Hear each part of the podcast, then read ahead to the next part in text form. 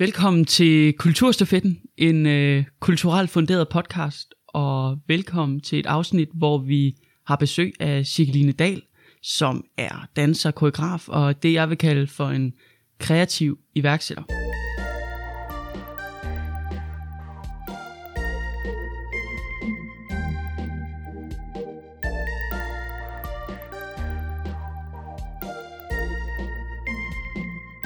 Velkommen til dig, Jacqueline. Tusind tak.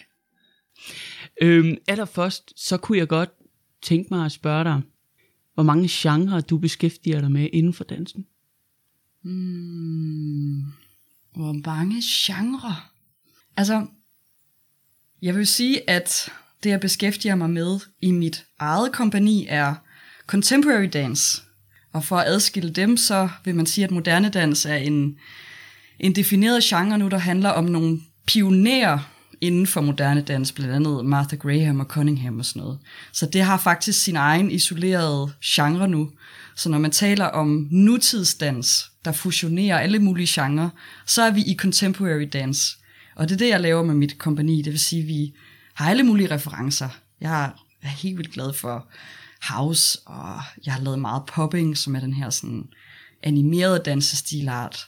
Øhm, så jeg blander egentlig det, jeg har lyst til, det som jeg synes er inspirerende, og vigtigst af alt det, der understøtter det, som, som stykket eller forestilling, eller hvad end man nu arbejder på, hvad det skal kommunikere, der synes jeg, at bevægelserne skal bygge op om det. Øhm, så genre er fedt, men det er ikke mit udgangspunkt at, at, at mestre en genre. Nu var du selv lidt inde på dit eget kompani, og ja. jeg startede jo med at introducere dig som kreativ iværksætter. Ja. Og hvordan har du det egentlig med sådan en titel? Jamen altså, det er jeg ikke blevet kaldt før, udover i mit eget hoved. Så det, jeg, det kan jeg rigtig godt lide. Det, det synes jeg også selv, jeg er, men øh, jeg har jo ikke iværksat så længe. Øhm, så, så glad for, at du, at du ser mig sådan allerede, men planen er at blive ved med at iværksætte meget, og, og mange forskellige ting. Øhm, så det, det kan jeg godt identificere mig med. Øhm, og håber, at jeg både igennem kompaniet, men også måske som underviser, kan, øhm, kan lave mange forskellige events og kunst, som kan komme ud til mange mennesker. Så det, jeg, jeg vil da meget gerne se mig som iværksætter, og ikke kun danser eller koreograf.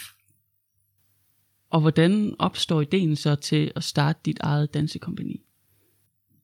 Øh, det kom ud af mangel på, øh, på kompanier på Fyn, og det kom ud af mangel på, øh, på fællesskab faktisk. Jeg havde været i, øh, i Paris, før at jeg startede kompaniet. Jeg havde været i Paris fire år, og havde været i undergrundsmiljøet, og havde, apropos snakken om genre, havde været meget, meget fascineret af, øh, af popping, og øhm, som, som for dem, der ikke kender den her subgenre, så jeg forstår godt, hvis de ikke kender den, men det er en subgenre inden for, for hiphop øhm, og funk, primært en funk stilart, øh, som fokuserer på sådan nogle muskelsammentrækninger øh, i armene og benene og alle mulige steder, som giver sådan et pop.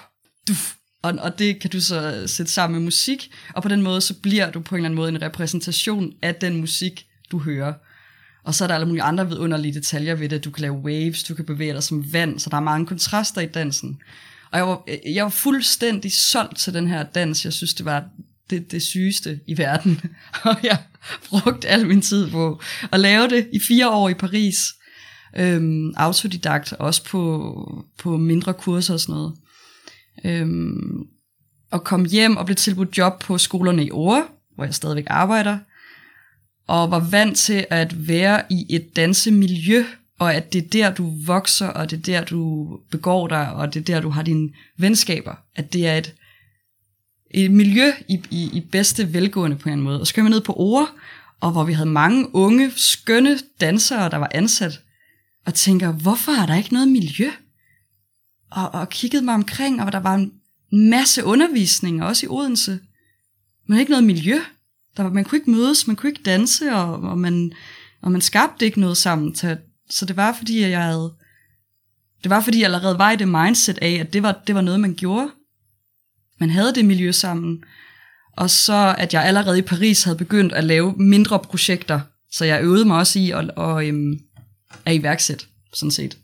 Og sige, nu går jeg forrest øhm, og, og bruger mit drive til at, øh, at få nogle andre til at turde gå den her retning også.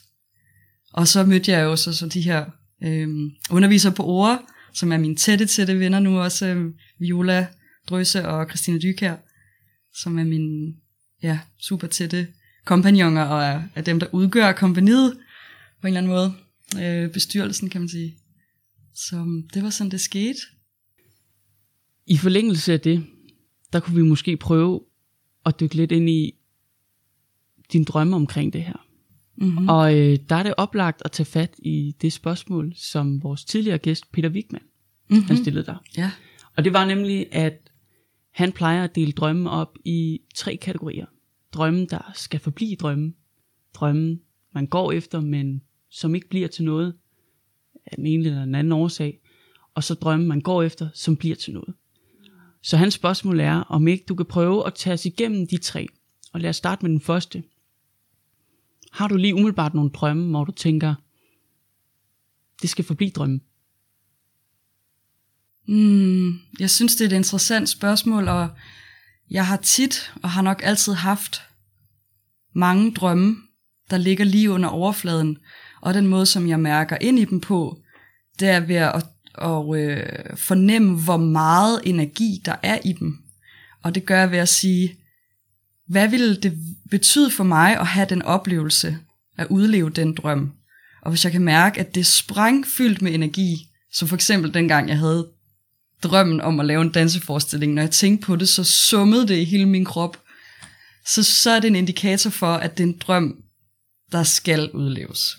Der er så meget energi i den, på godt og ondt. Det er også frygt. Der er meget energi i frygt også. Øhm, men tit det, man er mest bange for, kan også være det, der er allermest øh, udvidende og spændende. Det er lidt kliché, men sådan er det jo. Men... Så på den måde, så kan jeg have drømme, hvor, hvor, at, hvor jeg kan tune ind og så sige, når jeg tænker på den her drøm, så er det sprængfyldt med energi. Det betyder, det betyder at, at den skal have meget plads. Og så er der andre, hvor at, de er der, men så meget energi er der ikke i dem. Måske vil de være mere spændende om 10 år, eller måske skal de aldrig ske. For eksempel hvis jeg tænker på at skrive en bog, som jeg har tænkt på, siden jeg var 15 år, så kan jeg mærke, at der er en energi, men den er ikke særlig stærk. Det kan godt vente, indtil jeg har noget meget mere konkret på hjerte, tror jeg. Du har ikke travlt? Nej. Ikke med den drøm. Ikke lige med den. Men måske med noget af det andet? Har du travlt de her drømme her? Det er vel også... Nej. Jeg har ikke travlt. Altså,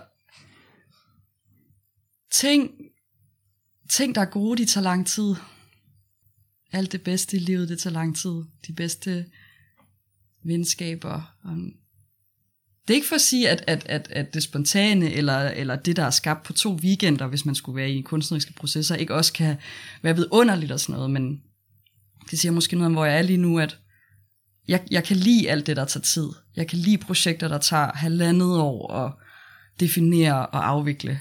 Jeg synes, der er noget vildt tilfredsstillende i at følge hele den proces, og også hvor stort det kan blive, når man følger noget over længere tid. Og det samme med relationer, dem der tager lang tid at bygge op, øhm, dem der har meget historie med sig. Så jeg, jeg synes, jeg elsker det langsomme. En anden del af spørgsmålet fra Peter Wigman var jo så også, om du havde nogle af de her drømme her, som måske aldrig blev til noget. Mm. Kan vi prøve at gå lidt ind i den? Ja, det kan vi godt.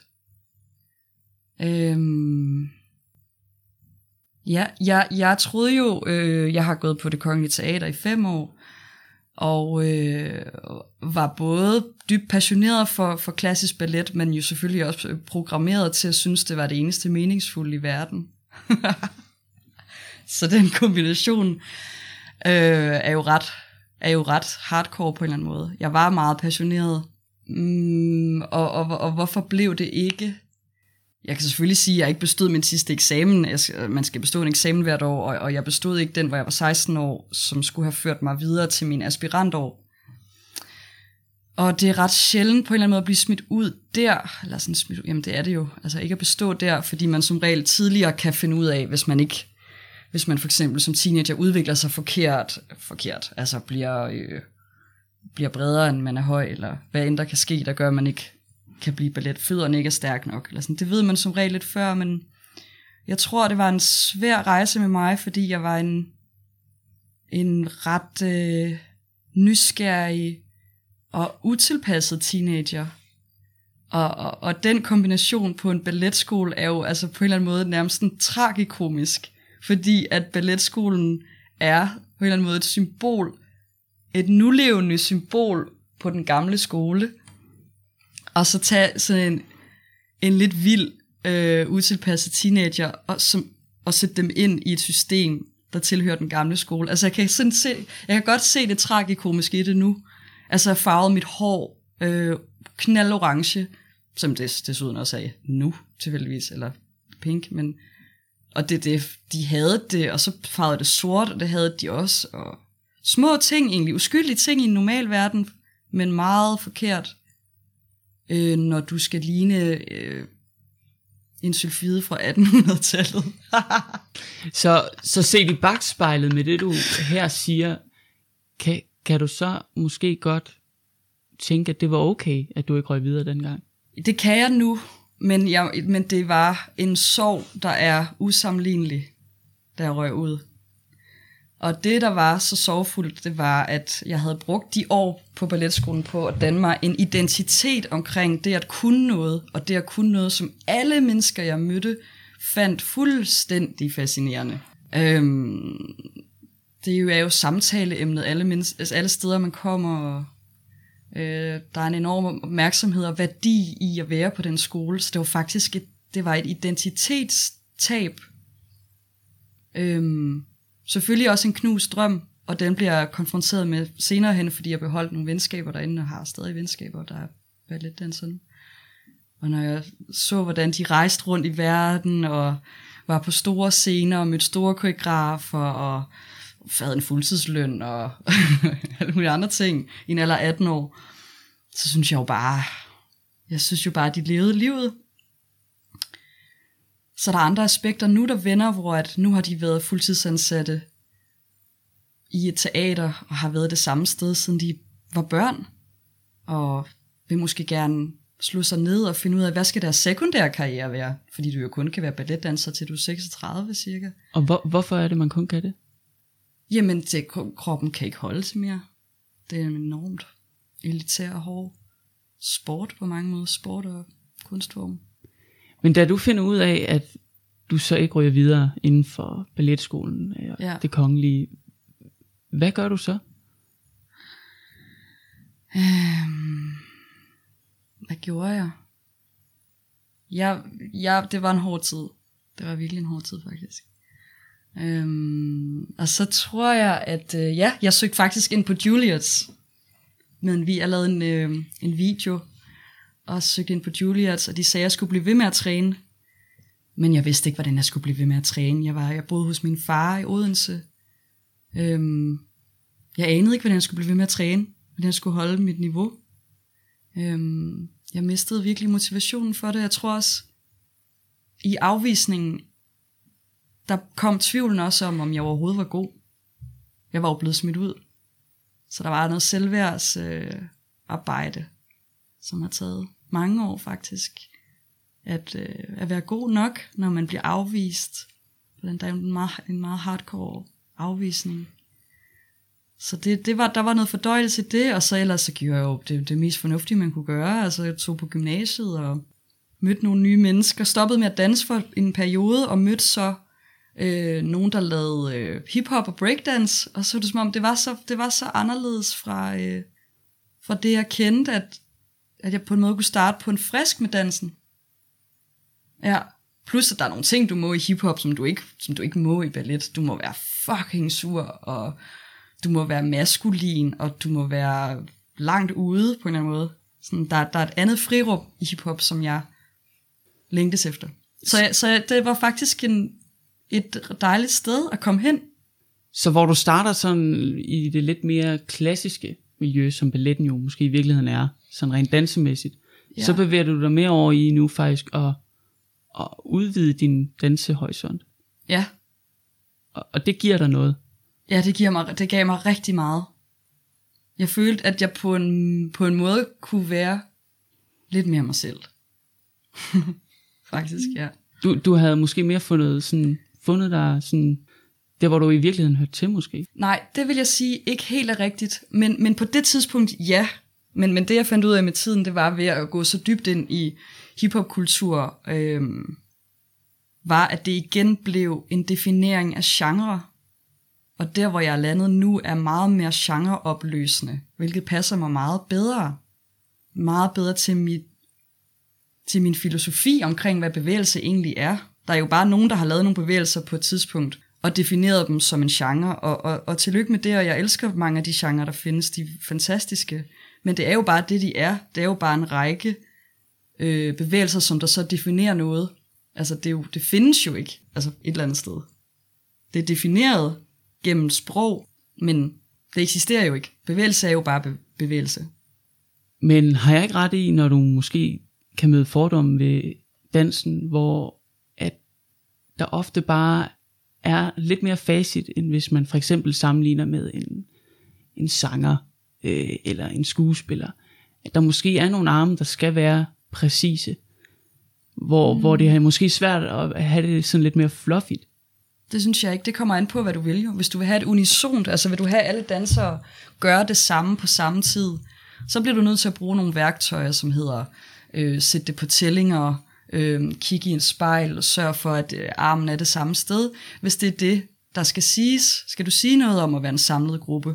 Hvis det ikke er det, du vil sige noget om, så behøver du ikke at kunne tælle eller have armen det samme sted. Jeg synes, vi bevæger os ind på et område omkring nogle fordomme omkring dansen. Ja, Øhm, fedt. Og, og, og i forlængelse af det, der kunne det måske være fedt at gå lidt ind i, hvad din, hvad din holdning er til, at dansen måske tit bliver set som et, et, et bagtæppe til nogle af de andre kunstformer. Ja. Altså, jeg ved, gør, altså, gør den det? Jeg ved godt, hvad du mener. Altså, jeg oplever det tit, hvis jeg siger, at jeg danser, så siger folk, Nå, ser man der så i noget øh, snart? Ser man der så med en, med en kunstner snart? Altså, Og så er jeg sådan lidt, øh, lol, det håber jeg ikke. Altså, så er der gået et eller andet galt, fordi det er ikke det, jeg drømmer om at gøre. Men altså, jeg ved ikke, om jeg ser et problem i det. Jeg, jeg ser egentlig bare, at der, der er enormt mange grene. Dansen kan virkelig mange forskellige ting. Og det, den også kan, det er, at den kan skabe et, en masse liv øh, i en performance, hvor der står en eller anden sanger, der har lavet et fedt nummer, og så står der nogen bagved, der ser lækre ud. Det er da fedt, og jeg tror, at de folk, der har den karrierevej, de elsker det. De rejser rundt i verden, og de øh, er med artister, og de, øh, jeg tror, de lever et drømmeliv, altså i deres optik. Så det sender jeg virkelig bare alt god energi til. Jeg, jeg kunne ikke selv tænke mig det. Øh, fordi jeg, for, for mig kan dansen noget helt andet. Og jeg synes ikke, den skal stå op. Det er ikke fordi, jeg ikke synes, den skal det. Jeg synes, det er godt, den også kan det. Men, men, men mit arbejde går ud på at, at finde ud af, hvad dansen kan, når den står alene. Når det er den, der er i fokus. Så nej, det er ikke sådan en udelukkelsesmetode. Og her kunne jeg godt tænke mig at spørge, spørge dig om, hvorfor? Altså med det, du laver, og det du lige siger der, at det er sådan, du arbejder, og det du gerne vil have det til at være. Hvorfor er det så vigtigt for dig? Hvorfor er det en vigtig del af hele dansekulturen, at der også er plads til det? Hmm. Øhm, så det er sjovt, jeg fik et spørgsmål i går, som var sådan noget omkring, om dansen var finkulturel, om den var utilnærmelig og sådan noget. Og det synes jeg er ret, ret absurd på en måde, fordi jeg tænker jo, kroppen, altså at møde kroppen som, som kunstform og som kommunikationsform, er jo noget af det mest jordnære. Vi kommunikerer jo med kroppen hele, hele tiden. Vi aflæser ansigter, øh, vi aflæser kropsholdninger, vi, selvfølgelig har vi stemmen også, men altså det er jo 80% af kommunikation, hvis det overhovedet kan gøre det, der er, der er kropslig, kropslig aflæsning. Så det at tage ord væk, øh, og det, det er på en eller anden måde at pille alting fra hinanden, og så har du øh, kroppe i et rum, i et teaterrum for eksempel, eller i, i en installation eller noget. Altså at, og, og kunne få lov til at aflæse den, jeg synes det er noget af det mest ærlige og tilgængelige. Det er så tilgængeligt.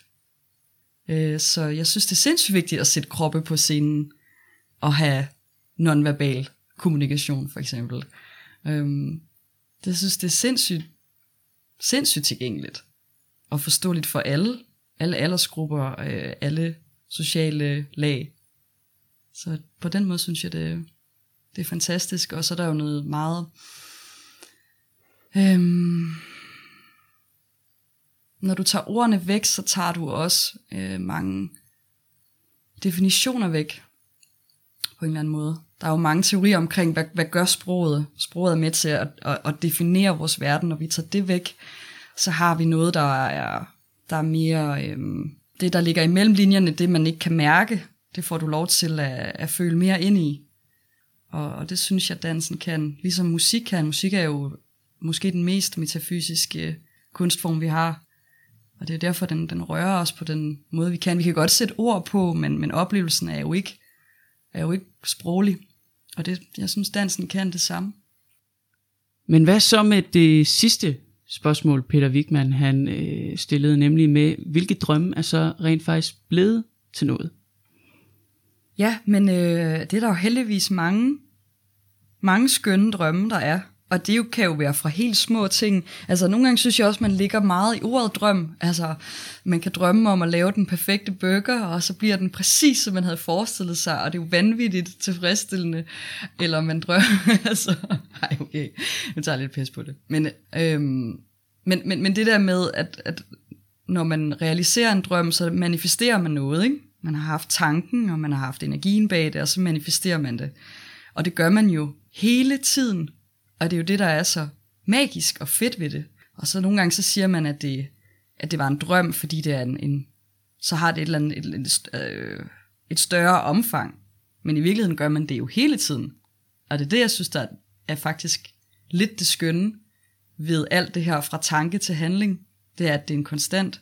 Men jeg kan da sagtens nævne ting, som jeg har ønsket skulle ske, som, som, er, som er sket, og som har været fantastiske da jeg var i Paris, drømte jeg op at lave, og jeg drømte det vidderligt om natten. Jeg drømte, at jeg havde den her animationsgruppe, det vil sige, de bevægede sig som robotter, og havde, havde et meget, meget højt niveau i det. Og jeg havde set dem til et, øh, et gadeshow i Paris på Champs-Élysées, og jeg drømte om at lave en, et lille, en lille performance til et stykke opera med dem. Og jeg kunne bare fuldstændig se det for mig. Og så mødte jeg dem tilfældigt. Så mødte jeg den ene på gaden, så mødte jeg den anden på gaden, tredje i metroen, og, og spurgte dem, jeg kan huske første gang, jeg så den ene, han, udover at han var, var gadedanser, så var han også gademusiker og spillede saxofon, stod nede i metroen og fik folk til at stoppe op og danse og sådan noget. Kevin hedder han. Super fantastisk. Og jeg gik forbi det og tænkte, damn, det er lige ham, jeg havde tænkt skulle være med i det her. Og jeg gik først forbi ham, og så var jeg her cirka, nu går du tilbage, og så spørger du ham, selvom du ikke kender ham.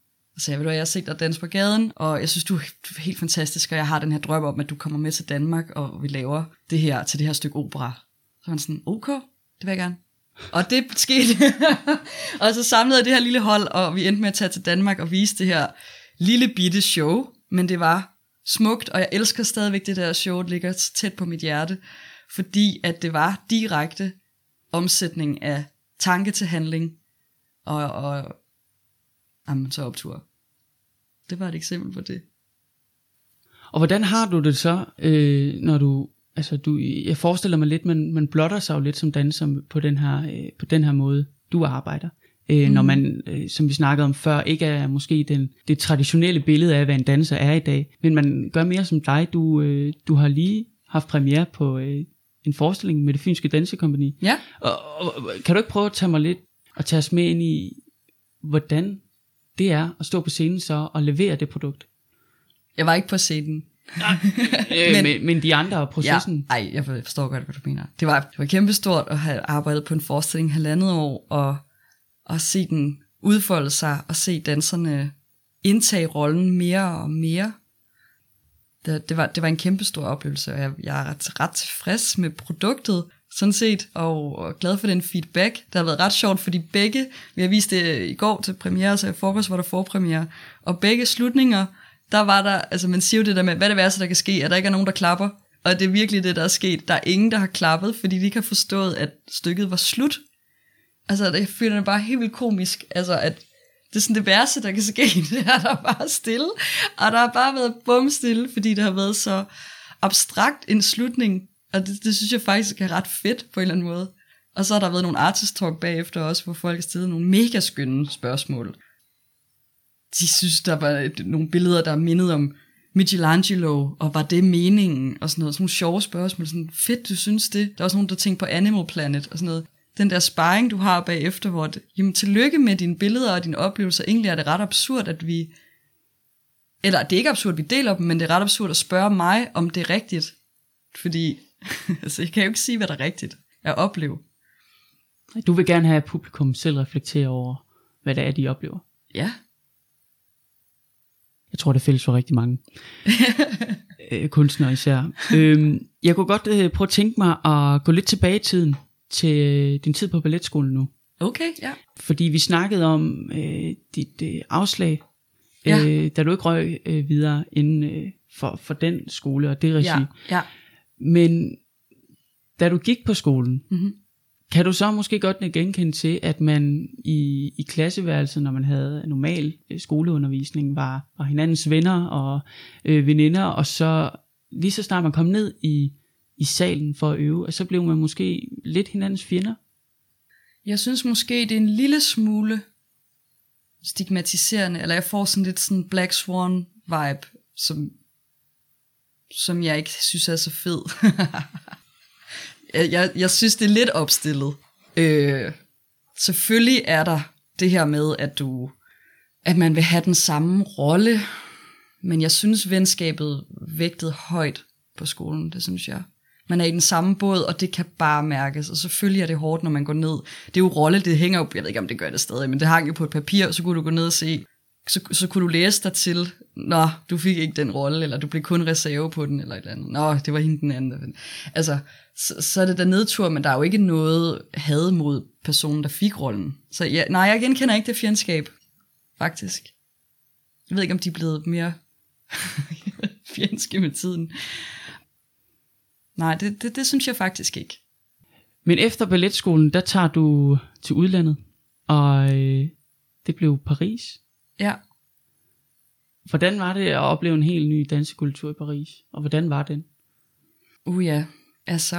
Øh, selvfølgelig blev det Paris, fordi at det var hiphoppen, som jeg havde forelsket mig i. Og, og, og det er sjovt, altså... Jeg må nok hellere sige på om, hvorfor det lige var hiphop, fordi altså, hvis jeg snakker med min mormor, så siger hun jo, jamen er det fordi, du vil dreje rundt på hovedet? Nej, altså, så det, det var meget det element, som jo selvfølgelig også er i contemporary dansen, men, men det var meget det element, der hedder freestyle. Altså, og, og ikke bare kun det, at du danser selv, og du danser improvisatorisk, men det, at du danser frit improvisatorisk sammen med andre. Det er en kæmpe del af hiphopkultur, at du laver det, der hedder en cypher. Det er en cirkel. Altså, mange har sikkert set det på film. Der danner sig en cirkel, der er super høj musik, og så går man ind i midten og, øh, og er sammen med det musik der. Altså, man, man laver en solo, eller whatever man vil kalde det. Man laver en freestyle. Og så har du alle de her mennesker rundt om dig, som apropos konkurrence, som både skal ind og måske lave noget, der er bedre end dig bagefter, alt efter hvad ånden er, men som også har din ryg, som også øh, øh, hujer, når det er fedt, eller øh, knipser, eller giver dig noget, noget backup, giver dig noget, noget instant feedback på det, du foretager dig der. Og, og når, man, når man skifter mellem at gå ind på den der måde i cirklen, så bygger du energi op. Hvis der er en person, der kommer med en meget hæftig energi, så smitter det af på resten af gruppen. Hvis der er en, der pludselig bryder den ved at komme ind med en enorm ro, så ændrer det hele dynamikken. Jeg synes, det er et mega spændende rum, og elsker at undervise i freestyle-teknik også. Så det, der fik mig til Paris, det var, at jeg havde et, et halvt års uddannelse dernede på Flowdance Academy. Og meget hurtigt fandt jeg ud af, hvor unikt freestyle-miljøet er i Paris det er kæmpestort, og der er øh, steder, øh, hvad kan man ligesom sige, givet af staten, Son Quatre blandt andet, 104, som er ude omkring øh, Stalingrad og sådan noget, sådan et område i det 12. går jeg ud fra arrondissement, øh, som er lidt, lidt til den hårde side, men der er det her, de her fantastiske, kæmpestore øh, flader, hvor folk bare træner. Og du har verdens bedste cirkusartister, der tilfældigvis er i Paris for en, for en dag, som træner dig. Så har du komplet amatører, der står og ryger joints over i hjørnet. Du har et, et fuldstændig mix af, af, ja, af herkomster og af baggrund og af niveauer og af genre. Og Det er det, man vil kalde en blandet landhandel øh, herhjemme. det vil man nok kalde det. og jeg elskede at være der, og jeg kom der hver dag, og derfor så blev jeg i Paris efterfølgende for at, at dyrke det miljø, for at blive en del af det, og for at, at kunne få det helt under huden. Og på den måde, så kunne jeg træne mange timer hver dag i perioder. Og tage det med mig hjem på en eller anden måde. Jeg føler virkelig, det har været med til at, at danne mig på mange måder. Ja. Det du har taget med hjem fra din, ja, både din tid på balletskolen, men jo også i Paris og andre steder, hvor du er blevet undervist. Har du kunnet tage det med videre øh, i din egen undervisning? Du var selv inde på, at du jo også underviser. Hvordan er din overlevering af det, du lærer og giver videre til, øh, til dine elever? Jamen, øhm, det er jo meget det der med, hvis læreren er passioneret, så smitter det jo af på eleverne. Klassik, men sandt. Øh, så så mit, mit pejlemærke er meget, selvfølgelig kan jeg have et eller andet curriculum eller sådan ting, hvor jeg tænker, det, det skal vi lige igennem på et år, når jeg har overhøjskole eller noget. Det her skal vi igennem, fordi ellers så har I ikke en basal viden. Altså, så, så er vi inde i, i, i det tekniske. Ikke? Men ellers så, så går jeg altid med kærligheden først. Øhm, og med et ret åbent rum. Jeg kan godt tænke, at i dag skal vi arbejde med den her genre, men hvis at øh, energien er super lav den dag, jamen okay, så starter vi lige med noget lidt andet, og så merger vi stille og roligt over i det, eller sådan. Jeg synes, det er meget rummet først. Hvis der er en høj energi, så kan vi øh, arbejde måske med freestyle den dag og køre på i, jamen altså, i, mange, en lang, lang, lang session, hvor folk har mange runder, det vil sige, de er inde mange gange. Så det er meget med at gribe rummet, man arbejder med mennesker, og man arbejder med noget, der er forholdsvis øh, følsomt jo. Øh, det kan være lidt kliché at sige, at dans er følsomt, fordi dans er også bare benhårdt og teknisk, og også bare et sted, du vender tilbage, og altså, det er jo også at børste dine tænder på en eller anden måde. Du skal gøre det, du skal, du skal træne det samme værd. Sådan, det skal under huden på dig, og det kommer det kun gennem gentagelse. Altså, så det, selvfølgelig har dansen den benhårde side. Men, men omkring at skabe et godt rum er også at gribe, ah, der er en dejlig koncentreret energi herinde i dag, lad os arbejde teknisk. Okay, der er en helt vild energi herinde i dag, lad os, øh, lad os brænde det af. Altså, så det, det synes jeg er en smart måde at, at undervise på, øhm, og passer helt klart også til mit eget humør. Jeg kan godt lide en ramme, men jeg kan godt lide en meget fri ramme. Her ved afslutningen af denne podcast, Celine, skal vi jo øh, til at kunne øh, give stafetten videre.